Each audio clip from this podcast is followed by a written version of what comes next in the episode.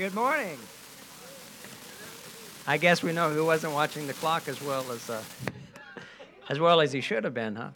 We do want to welcome you as we uh, gather this morning. For those who are uh, here present with us in person, for those online, we want to thank you for uh, taking the time to to join us there as well.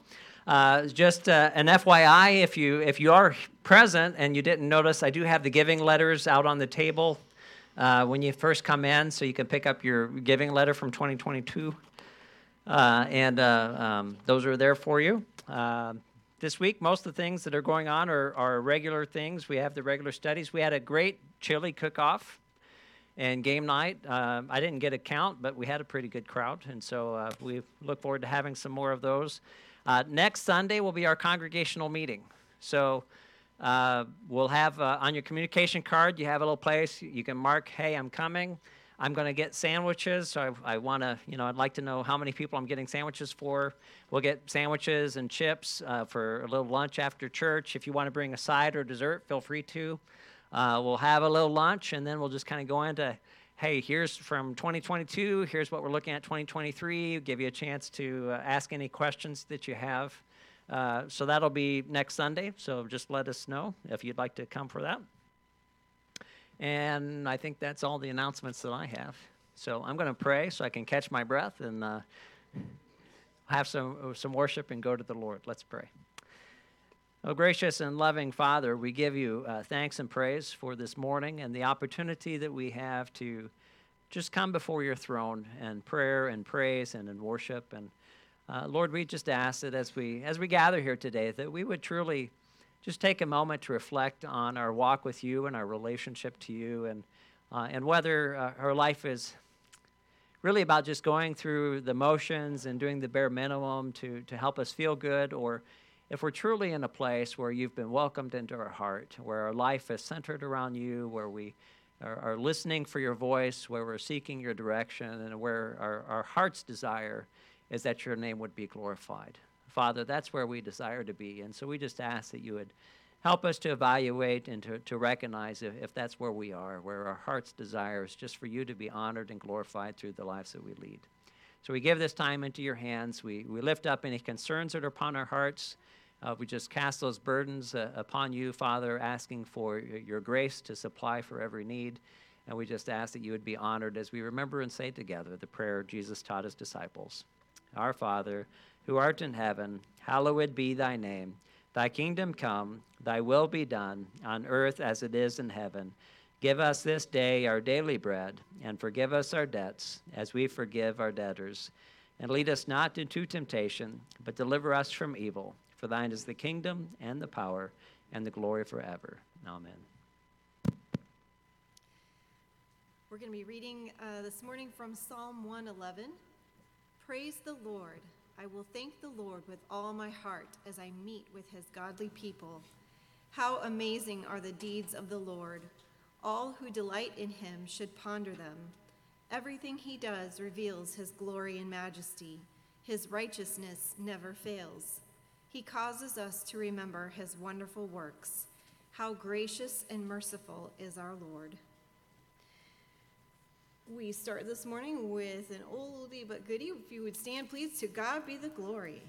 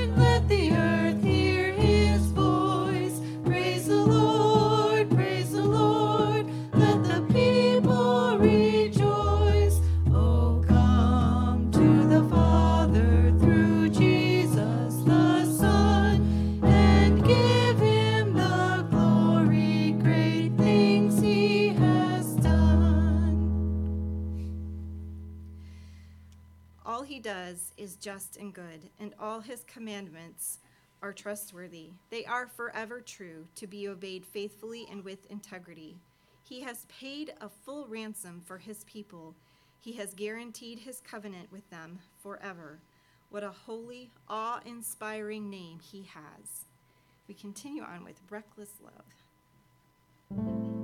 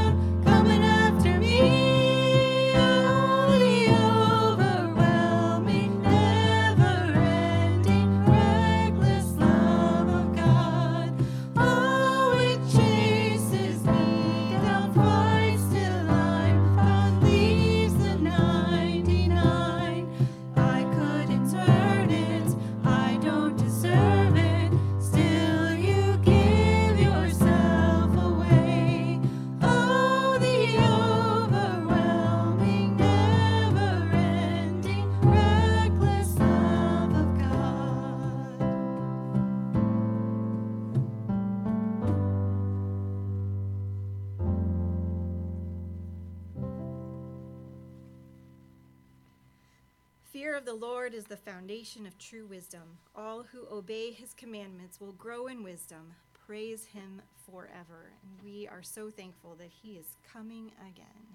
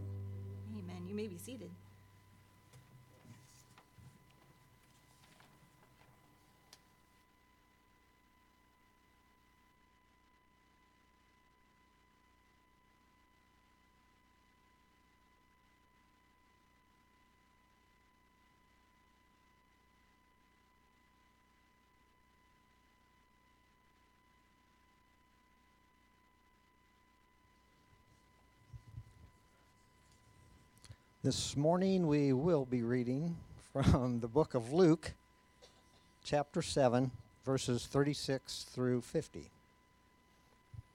One of the Pharisees asked him to eat with him, and he went into the Pharisee's house and reclined at the table. And behold, a woman of the city who was a sinner, when she learned that he was reclining at the table in the Pharisee's house, brought an alabaster flask of ointment, and standing behind him at his feet, weeping, she began to wet his feet with her tears, and wiped them with the hair of her head, and kissed his feet, and anointed them with the ointment.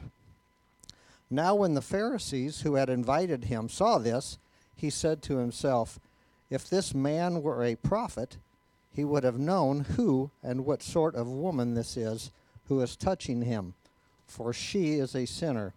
And Jesus said to him, Simon, I have something to say to you. And he answered, Say it, teacher. A certain moneylender had two debtors. One owed 500 denarii and the other 50. When they could not pay, he canceled the debt of both. Now, which of them will love him more? Simon answered. The one, I suppose, for whom he canceled the larger debt. And he said to him, You have judged rightly.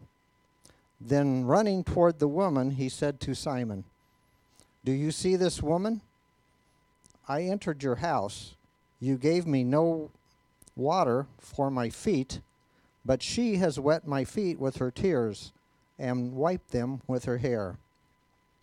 You gave me no kiss, but from the time I came in, she has not ceased to kiss my feet. You did not anoint my head with oil, but she has anointed my feet with ointment. Therefore, I tell you, her sins, which are many, are forgiven, for she loved much. But he who is forgiven little loves little. And he said to her, Your sins are forgiven. Then those who were at table with him began to say among themselves, Who is this who has even forgives sins? And he said to the woman, Your faith has saved you. Go in peace. May the Lord's blessing be on the reading and Pastor Dan's message.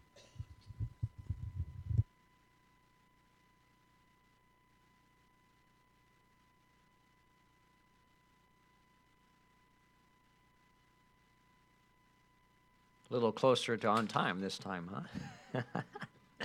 you know, I uh, I don't I don't know about the rest of you, but in my neighborhood, we're blessed with all sorts of opportunities. In fact, you might just say that opportunity often comes knocking on our door. For instance, we have opportunities all the time to add to our waistline. Uh, somebody will come, hey, would you like some Girl Scout cookies or would you like some Boy Scout popcorn, right? Or we'll have opportunities come knocking on a door, hey, would you like a healthy lawn this year? Or we'll have opportunities that are more than willing to help us with any home project we might have, whether it's siding, doors, windows, roof, doesn't matter if you just did it, right? We want to give you that opportunity. Now, once in a while, uh, so once in a while, not as frequently, we also get the opportunity to talk religion. So I remember uh, one time we had a couple Jehovah Witness come to the door, and I've shared this story before. For so some of you, forgive me if you've heard it before, but a couple Jehovah Witness come to the door and they knock and and they greet me with, not hello, not good afternoon, not how are you, sir. They greet me with, what do you think about the four horsemen of the apocalypse? Now, if I had known this response would be so effective, I might have used it on all the other solicitors that come to my door. Because then I responded with, Well, I don't know. Where would you like me to start? I did a whole series on Revelation. And they left. I was willing to have conversation. I don't know what their problem was, right? Uh, so, you know, many of us, we have the occasional solicitor who gets to the porch. But I'm going to go out on a limb and say you likely don't go over and above in making most of those solicitors feel welcome. You don't go and say, Well, come on in. Can I get you a cup of coffee? Would you like something to drink? How about I make some fresh cookies while we talk? Or you, are not likely to say, you know, I really don't have any home projects going on right now, but let's talk. Maybe I can help you hit your quota. You know, most of us, we're not going over and above trying to make them feel welcome. It's more likely that you're going to do the bare minimum niceties, politeness, right? Thanks, but no thanks. Not interested at this time. I'm not buying what you're selling. You know, now I'm giving you the benefit of the doubt. Some of you might not do the bare minimum of niceties and politeness. That's on you. I'm not concerned about that, right? Most of us, it's probably, I'm going to be polite. Thanks, but no thanks. Now, as we continue in our chronological life of Christ series, we might be startled by the opening of today's text in verse 36 when it says, One of the Pharisees asked him to eat with him. And he went into the Pharisee's house and reclined at the table. Now, we might be a little bit startled because this is quite the contrast to the hostility, interrogations, accusations that we generally see, with just a few exceptions, from the Pharisees.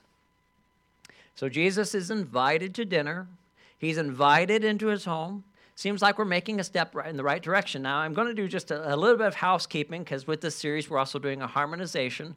So, just an FYI, in Matthew, Mark, and John, there's a similar story, but it also has quite a few differences. The reason being is it's a similar story, but it's a different story. Happens later in his ministry, later in time, right? So we're not doing a harmonization today uh, because that will happen a little bit later with some similarities, but some significant differences as well. So we'll deal with that when we get to it. But at this point, Jesus is invited to dinner. Now, that seems innocent enough. Nice break from the accusation of being a friend of sinners and tax collectors, which, you know, Jesus might have wore it like a badge of honor, but it was intended as an insult, and he would have understood it was intended as an insult. It's a nice break from the lack of faith being demonstrated by the people of Israel. It's a nice change from all the anger that's been aroused when he's been healing on the Sabbath. It's a nice change from the attacks regarding how his disciples have been practicing their faith because they're not doing it exactly the right way. How come our disciples fast and John's disciples fast, but your disciples don't fast? They're not doing it right, Jesus. Right? So it's a nice change from being accused of speaking blasphemies. These things have all happened at this point. It's a nice change for doing for the people, but not really being embraced by the people. Think about last week. Woe to you, Chorazin. Woe to you, Sidon. Uh, if the miracles had been done, uh, Bethsaida, not Sidon. Woe to you, uh, Chorazin. Woe to you, Bethsaida. If the miracles had been done and, and uh, Tyre and Sidon has been done in you, they would have repented, right? So, kind of a nice change to have an invite to dinner. Nice change of pace. It's a rather polite gesture. Now, we might ask a question, and it's a good question to ask. What might the Pharisees' motives be? Now, it's possible that he plans to subtly interrogate Jesus to entrap him. We certainly see that other occasions with the Pharisee. It's possible that he's just trying to keep up appearances, such as treating a guest rabbi to a meal. It's possible that he's investigating and inquiring into Jesus because, you know, I know what all the other guys are saying, but it just doesn't make sense. And some of these things are rather startling. So it's possible that he's investigating and inquiring. You want to know what the text says? It doesn't. It doesn't tell us what his motives were. All it tells us is Jesus is invited and Jesus accepts. Now, we're soon going to learn as we move through the text that Jesus is invited to dinner and he's addressed politely, but he didn't receive the courtesies of an honored guest. That's going to get into the uh, you gave me no water for my feet. Now, this is one of those uh, uh, good examples of why we need to understand the culture of the time, right? When you come to my house, I'm not bringing you a bucket of water to cleanse your feet. I might give you some to drink, Hopefully, not after you washed your feet in it, right? But, you know, uh, different culture, different time, right? We need to understand the culture of the time if we're to understand the text, right? So, what we see is he's invited over, but he doesn't get any of the honored guest courtesies, right? Bare minimum is what the Pharisees given him. Now, scholars uh, pretty much agree that reclining at the table indicates that it's a formal occasion of some sort. Uh, so they don't agree on what the occasion might be. It could be that Jesus is a visiting rabbi for a Sabbath, and so it's a formal occasion of treating the visiting rabbi for dinner for the Sabbath. Could be another festival. That's another detail it doesn't give us, right? Just that he's invited and they're reclining at the table. So it could be provision for Sabbath meal. Could be another banquet meal. Uh, could be, you know, a, one uh, whatever occasion, right? It doesn't give us that detail. But he's invited to the Pharisee's home when a woman decides to crash the party. Verses 37 and 38. And behold, a woman of the city who was a sinner. Who would you like? How would you like that reputation? When she learned that he was reclining at table in the Pharisee's house, brought an alabaster flask of ointment, and standing behind him at his feet, weeping, she began to wet his feet with her tears and wiped them with the hair of her head, and kissed his feet with an, and anointed them with the ointment. She, who shall not be named, because she's not named in the text, is only identified as a woman of the city, a sinner. Now, the text doesn't say with certainty, but most scholars presume prostitute. Text doesn't say for sure, that's the presumption. Prostitute, perhaps adulteress, regardless. What we have is somebody with a reputation that stands in stark contrast to the reputable Pharisee, who we'll later learn is Simon. Now, you may be wondering, how did she get beyond the front porch and in the door? How did she crash this party? Now, the Pharisee, we learn his name is Simon, is a man of status in the community. Now, think about their culture, not our culture, all right? He's a man of status in the community. That means business and community affairs are being conducted in his courtyard. And it also means that when he throws a party, villagers are welcome to come and see the party. You know, we have a party and we're like, you know, you're invited, RSVP. But when, when he threw a party, the people of the community were welcome to witness the party. The more impressive the party was, the greater status he would gain. Mark Moore gets into some of this history and custom as well as some other scholars. So it kind of behooves him to throw a good party for everybody to see. It was also not unusual at that time that when a rabbi was invited to your house, others could stop to listen to the conversation. I mean, hey, if we have this guest rabbi over, why keep his message just to myself? So others could come and they could watch the conversation. Another piece of social custom, depending on the festive occasion or formal occasion, was that needy people were welcome to come if there were any leftovers from the banquet right? Better to serve it up to the needy than to throw it out on the street corner, right? So these were all customs of the time that she knew very well. So when we read the scripture, we need to understand this would not have been unusual for somebody to show up at the party. Now, what would have been unusual is somebody with her reputation showing up at his house. That would have caused quite a stir. And so she doesn't just crash the party, she becomes the focus. Now, an alabaster flask of ointment, alabaster flasks were expensive, as was the content. This isn't your typical inexpensive olive oil that was used for anointing. This was a costlier ointment. Now, I'm not the big one for movie references and stuff, but uh, any of you see the original Jurassic Park movie, however many years ago? Remember the line that he kept saying as they're giving the tour before everything went haywire? We spared no expense. That's the picture we have with this lady here on what she's lavishing on Jesus. She spared no expense. This is costly ointment. This is costly stuff that she's using to anoint his feet. Now, if you, uh, Jesus is reclining at the table and she stands behind Jesus at his feet. Now, don't think of this from our perspective today, where you sit in chairs around a table, or more likely, and you know, not to step on toes, where you sit in chairs in front of a TV, right, to eat your dinner, right? So, uh, you know, we're accustomed. We we sit at chairs at the table or in front of the TV. You know, for them, uh, the table's going to be low. They would have been reclined on a cushion uh, with their head toward the table and their feet extending outwards. So she comes in, the feet's the first thing she has access to. And there she weeps, she wets his feet with her tears, she wipes them with her hair, she kisses his feet, she anoints them not with olive oil, which would have been customary for a guest, but with a more expensive ointment. Now, it's interesting to me, uh, sometimes sometimes scholars get in and, and de- debate the strangest things. And so, uh, you know, if you're reading through some, some scholars and commentators, they'll, they'll make a comment like, well, are these tears of repentance or are they tears of joy? And I just want to say, yes. Why can't they be both? She's repentant for the lifestyle she's had, but she also has joy over what Jesus has done for her. In fact, you know, as we think about this text, we understand you move through the text, and why is she lavishing all this love on Jesus? Because he know, she knows she's forgiven because of her faith.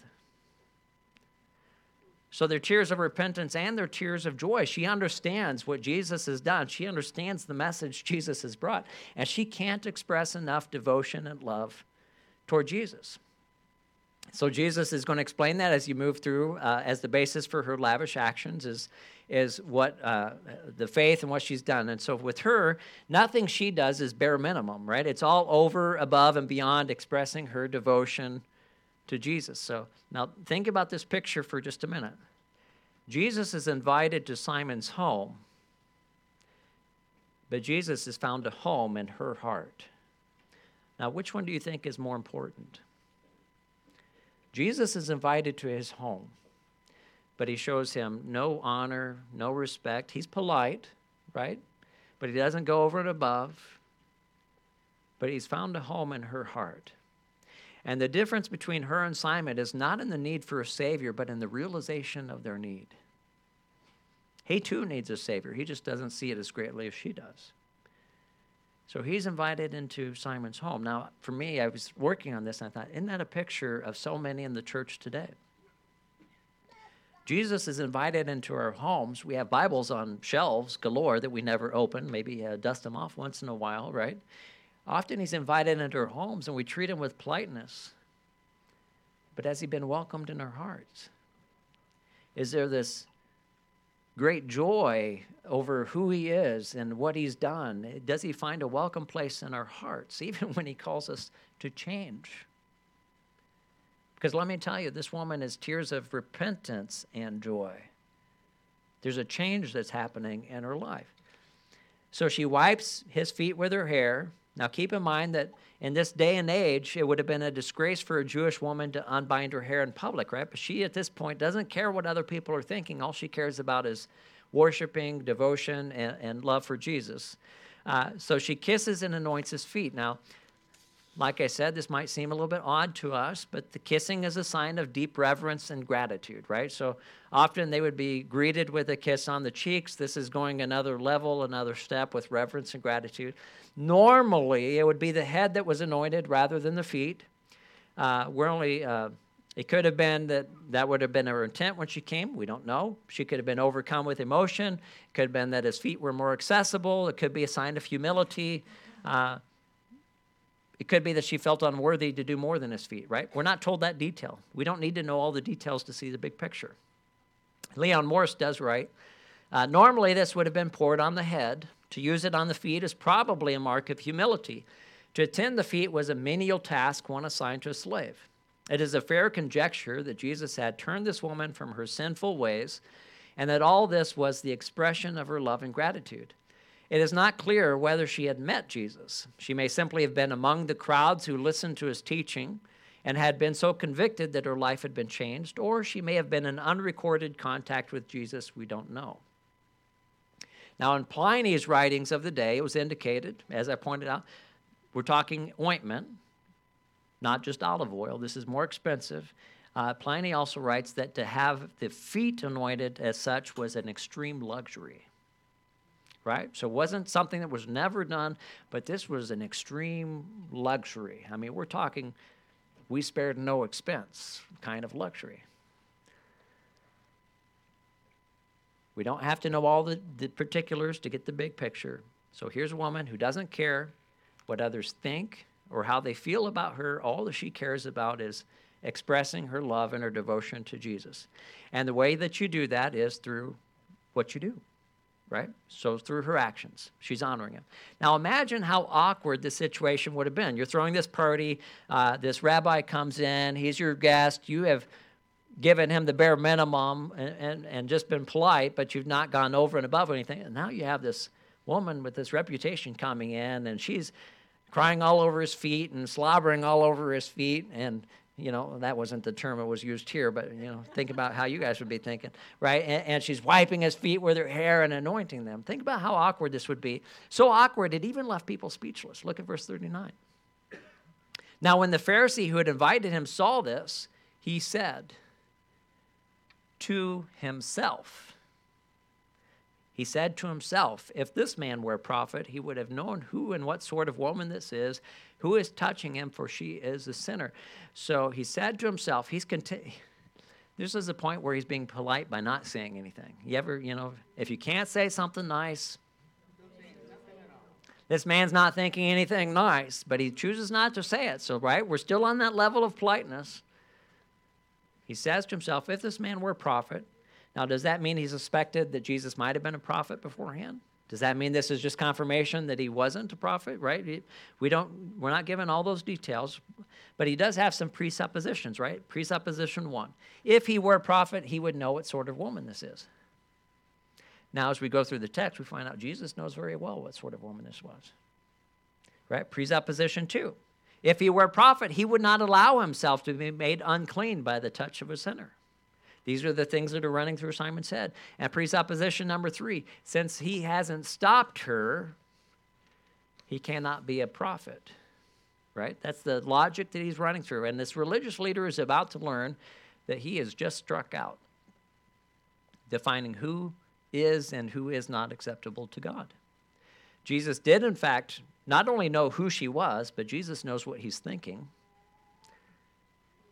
And more to the point, this is the kind of person Jesus came to save.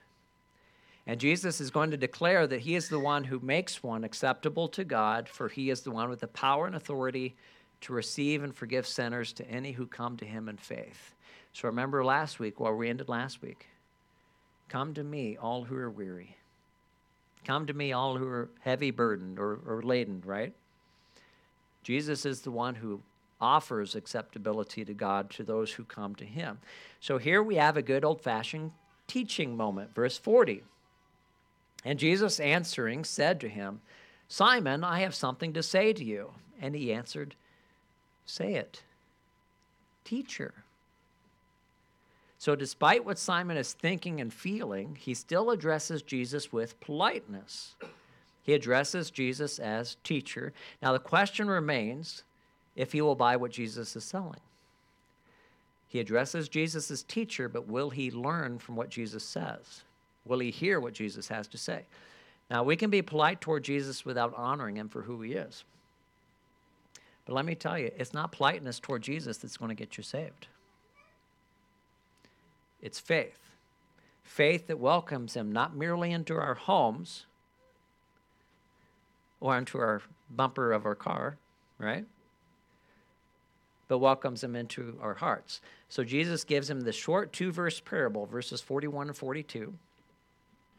A certain moneylender had two debtors. One owed 500 denarii and the other 50. When they could not pay, he canceled the debt of both. Now, which of them will love him more? Now, don't you love what Jesus does here? Because Jesus is going to ask Simon a question where Simon is going to give the answer that condemns his own attitude. Isn't that a master teacher? yeah, he gives him a parable, asks him a question where Simon is going to give the answer that condemns his own attitude. So a money lender had two, not one, but two debtors. Anybody think this parable pertains more than just the woman? Right? And the unusual act of the money lender is not the focus, right? Very unusual. The money lender could send them both to debtor's prison, right? The unusual act of the moneylender is not the focus, but the responses of those forgiven. And Jesus' question is who will love him more? But don't miss, they both, whether the 50 or the 500, they both had a debt that they could not repay. Now, one life might be more sinful outwardly than another, but spiritually, sin is a debt that neither could repay. Everybody sees who, who this picture is the 50 and the 500, right? Now, Wiersbe does write, and I quote, the parable does not deal with the amount of sin in a person's life, but the awareness of that sin in his heart. Her sins were known, while Simon's sins were hidden to everyone except God.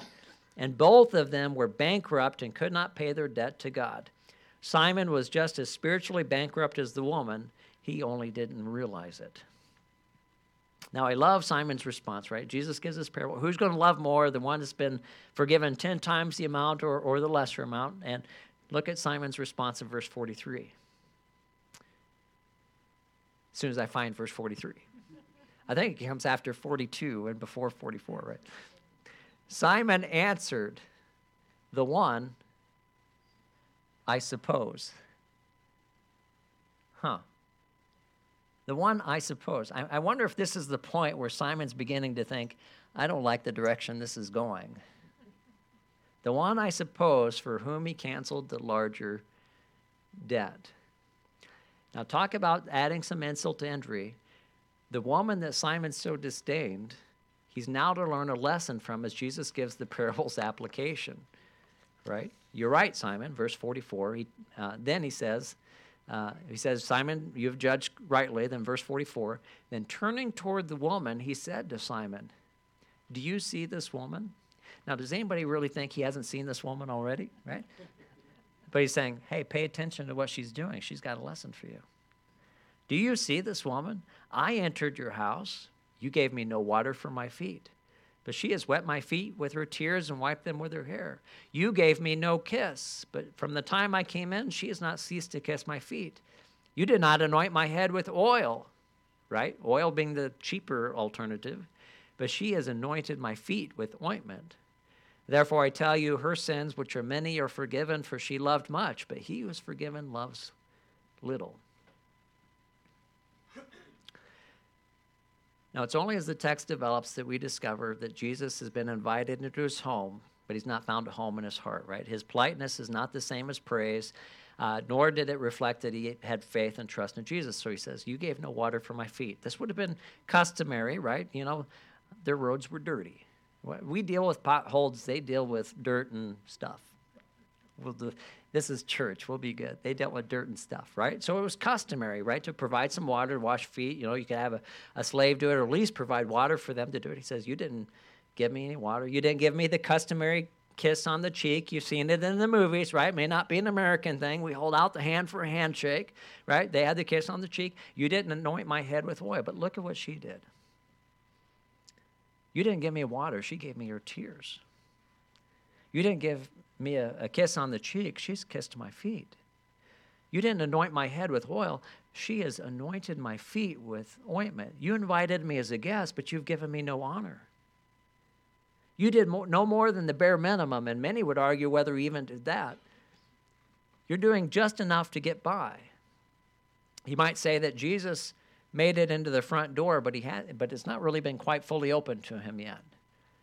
He's kind of giving Jesus a hearing, but he's not sold on what Jesus is selling. Now, unfortunately, I think there are many today, as we think about Christianity in America, who very well fall into a similar category, right? We grew up in a respectable home. We're viewed as good people in the community. We might be religiously engaged to a degree. We have a Bible or Bibles on our shelves perhaps a wall hanging with a verse or two of scripture, maybe a bumper sticker on the car, a few t shirts in the drawer, maybe we wear a piece of jewelry with a cross on it a time or two. But when we think about faith, it's about being polite to Jesus. And often about just doing the, the bare minimum to get by, right? Polite toward Jesus, but life is more about doing the bare minimum, isn't it? If we're going to truly honor him. But I think sometimes it's about just enough religion to make someone look good or feel good, but not enough to make you good. Glad to have Jesus at the table as long as Jesus doesn't start to interfere, as long as he doesn't mess with my attitudes, as long as he doesn't reshape my thinking, as long as it doesn't cost me too much. Glad to have him at the table as long as it doesn't interfere and change my life. The difference between Simon and the woman was that Simon didn't so much think of himself as a sinner, while she's profoundly aware of her sinfulness and need for change. You know, many, uh, and I would include myself in this category, who weren't so outwardly sinful, it's sometimes hard for us to recognize that, hey, there were two debtors. One may have owed 500, one may have owed 50, right? Outwardly, it might look very differently, but inwardly, the problem was the same. Guess what? Neither one could pay. Neither one could pay the debt. And the question is, is are we going to love and be devoted to the one who paid our debt? The debt we could not pay. Are we going to be aware that all of us need Jesus and what he did for us on the cross? Not just those who outwardly look more sinful than others. Simon had invited Jesus to his home, but she welcomes Jesus into her heart. Now, we have to be careful and beware of reading these last verses out of context. So I'm going to read verses 47 and 48 again. 47 again, 48 we haven't read or I didn't read, Roger did, so I guess it's still technically again. Therefore, I tell you, her sins, which are many, are forgiven, for she loved much. But he who is forgiven little loves little. And Jesus said to her, Your sins are forgiven. So her sins, which are many, right? Jesus knew exactly what sort of woman she was, the sort that he'd come to save. He doesn't pretend that she's not a sinner. Rather, he reveals himself as the one with the power and authority to forgive sins. But we have to be very careful about verse 47, right? I tell you, her sins, which are many, are forgiven, for she loved much. Now, is her love the basis for her forgiveness? Only one of you is brave enough to nod your head or shake your head, right? No. Her love's not the basis for her forgiveness. Her love is a description of what she just did, but it's not the basis of her forgiveness. How do I know? Well, because I read verses 49 and 50 as well. How about we do that? Let's read verses 49 and 50. Then those who were at the table with him began to say among themselves, Who is this who even forgives sins? And he said to the woman, Your faith has saved you. Go in peace. Your faith has saved you. The love is a witness to her faith.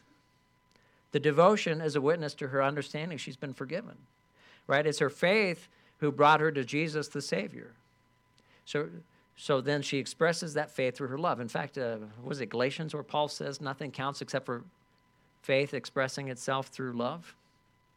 It may not be, it, it, it's one of Paul's writings. It may, or may or not be Galatians. It's somewhere in the New Testament.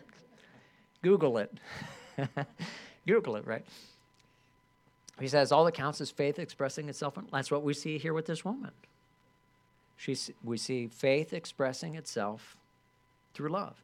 Now, forgiving sins was the prerogative of God and God alone, right? And this text, what it's doing is, like so many, is it's, it's wrestling with who Jesus is, who is doing what only God can do.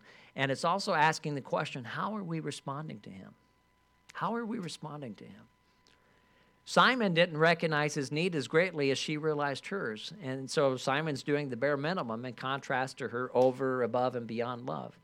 But don't miss the fact that Jesus did accept his invitation. All right? So being polite toward Jesus is not the same as embracing him, but it wasn't just for the woman that Jesus came to save. He's also there to save Simon if he'll only recognize his need. You know, Jesus will take the religiously acceptable who come to him as well. He'll take any who will come to him in faith. And our standing before God is going to be determined by the attitude we have toward Jesus, not the status we have in the community or the church or those around us. So his prepositions, his presuppositions have been wrong. Back to why did he invite Jesus in the first place? You know, we really don't know for sure.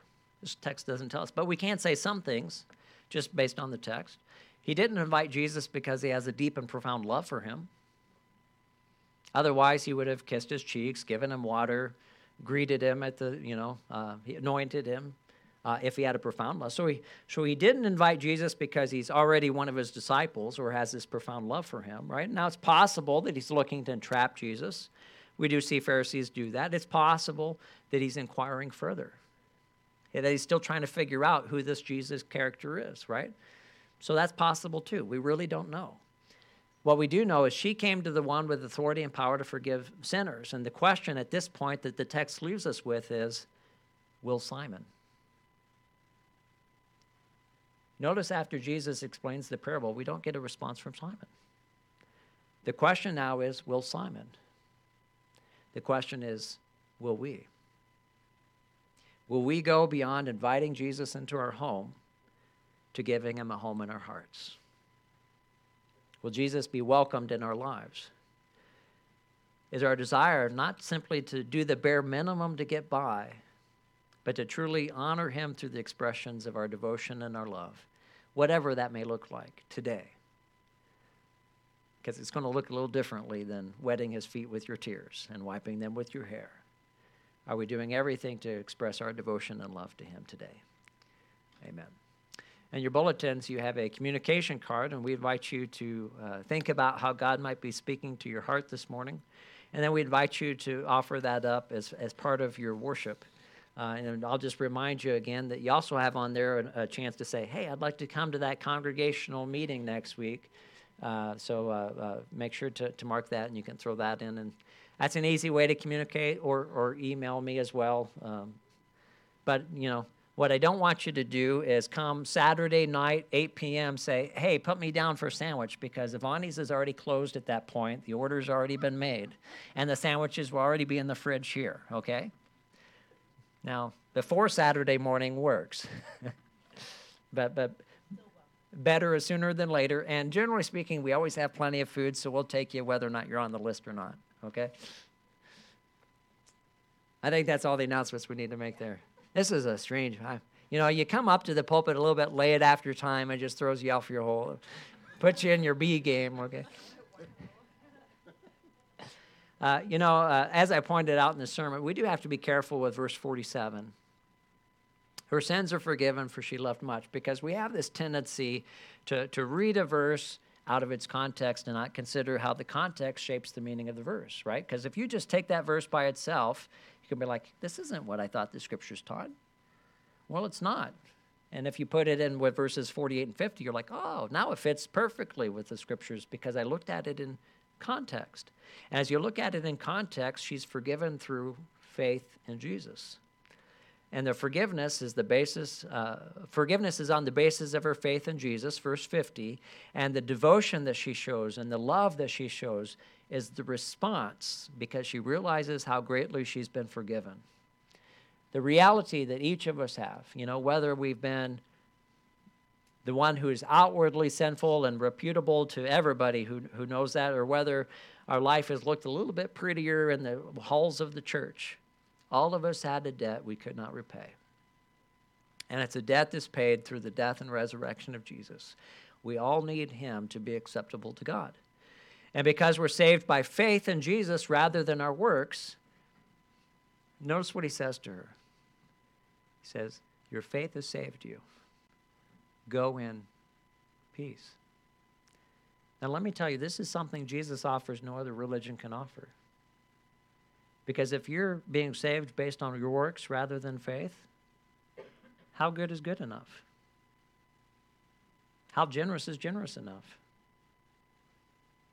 The only reason we can go in peace is because we understand we're saved by faith. It's through what He has done, not what we, we do. And because we're saved by faith in Jesus rather than our works of love, we can go in peace. We can have confidence and we can have assurance that in Christ we are forgiven and reconciled uh, with the Father. And as we grow in our realization of what Jesus has done for us, theoretically, we should grow in our devotion and our love for Him as well. So may our lives not be marked by doing the bare minimum, but by the desire to honor Him as best we can as we recognize how great the debt was that he has paid for each of us. And so I want to remind you that on the night in which Jesus was betrayed, he took bread. And after he'd given thanks, he broke it. And he said, This is my body, which is broken for you. Do this in remembrance of me. In the same way, he took the cup also after supper, saying, This cup is the new covenant in my blood. Do this as you drink it in remembrance of me. For as often as you eat the bread and drink the cup, you proclaim the Lord's death until he comes again. Let us pray. Oh, glorious Father, as we come to this table, we truly recognize that uh, if there were any other way to come to you, then the death of Jesus wouldn't have been necessary. But the death of Jesus was necessary because there was no other way to come to you. Whether we're more like the woman who was very outwardly sinful and sinful and, and the eyes for all to see, or whether we're more like Simon, where our sins were a bit more hidden. Either way, we had a debt that we could not pay. And we just ask that as we come to this table, that you would grow us in our realization of who Jesus is and what he's done for us. And that you would just uh, spur our hearts to, to have that same kind of desire as reflected in the one who, who realizes the forgiveness has been given, that we would seek to go out of our way to honor you and to be devoted to you because of what you've done for us. It is in Jesus' name we come. Amen.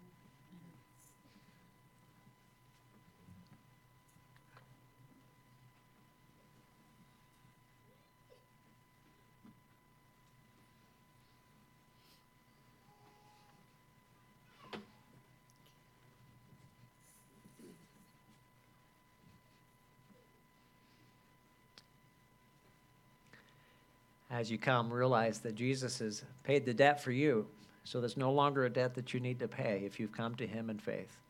May we receive His gift, and may we look for ways to express our thanksgiving and gratitude. We invite you to come.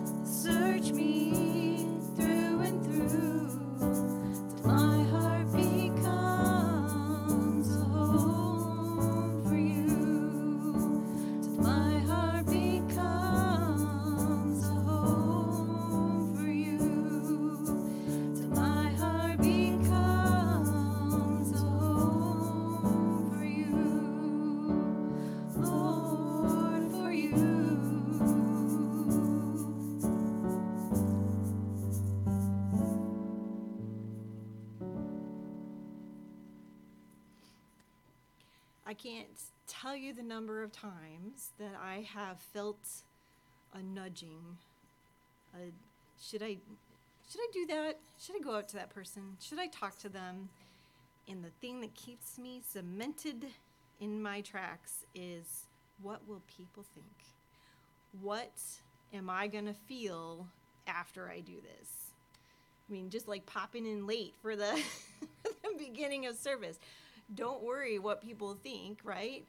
I think that sometimes we get so caught up in worrying about what people are going to think of us or how people are going to treat us thereafter that we are not um, so ready to be obedient to Him.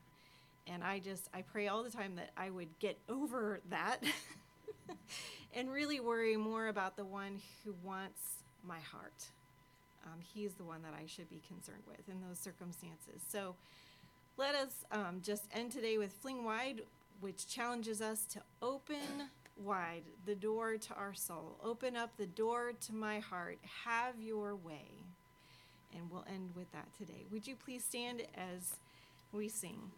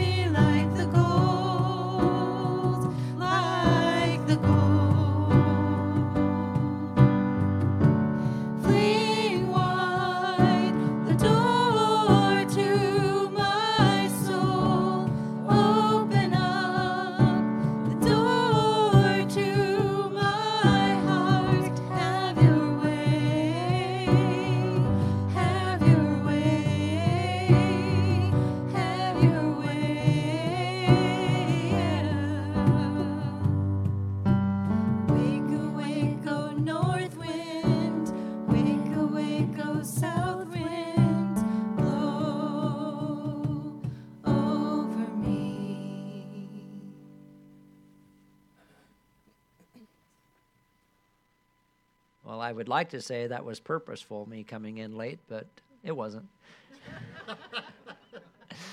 A certain moneylender had two debtors. One owed 500 denarii and the other 50.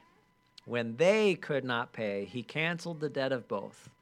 You know, whatever your life may look like outwardly, we all had a debt that we could not pay. May Jesus truly find a home in your heart as you go forth to honor and serve the one who has paid your debt. Go in his name, with his power, and in his love.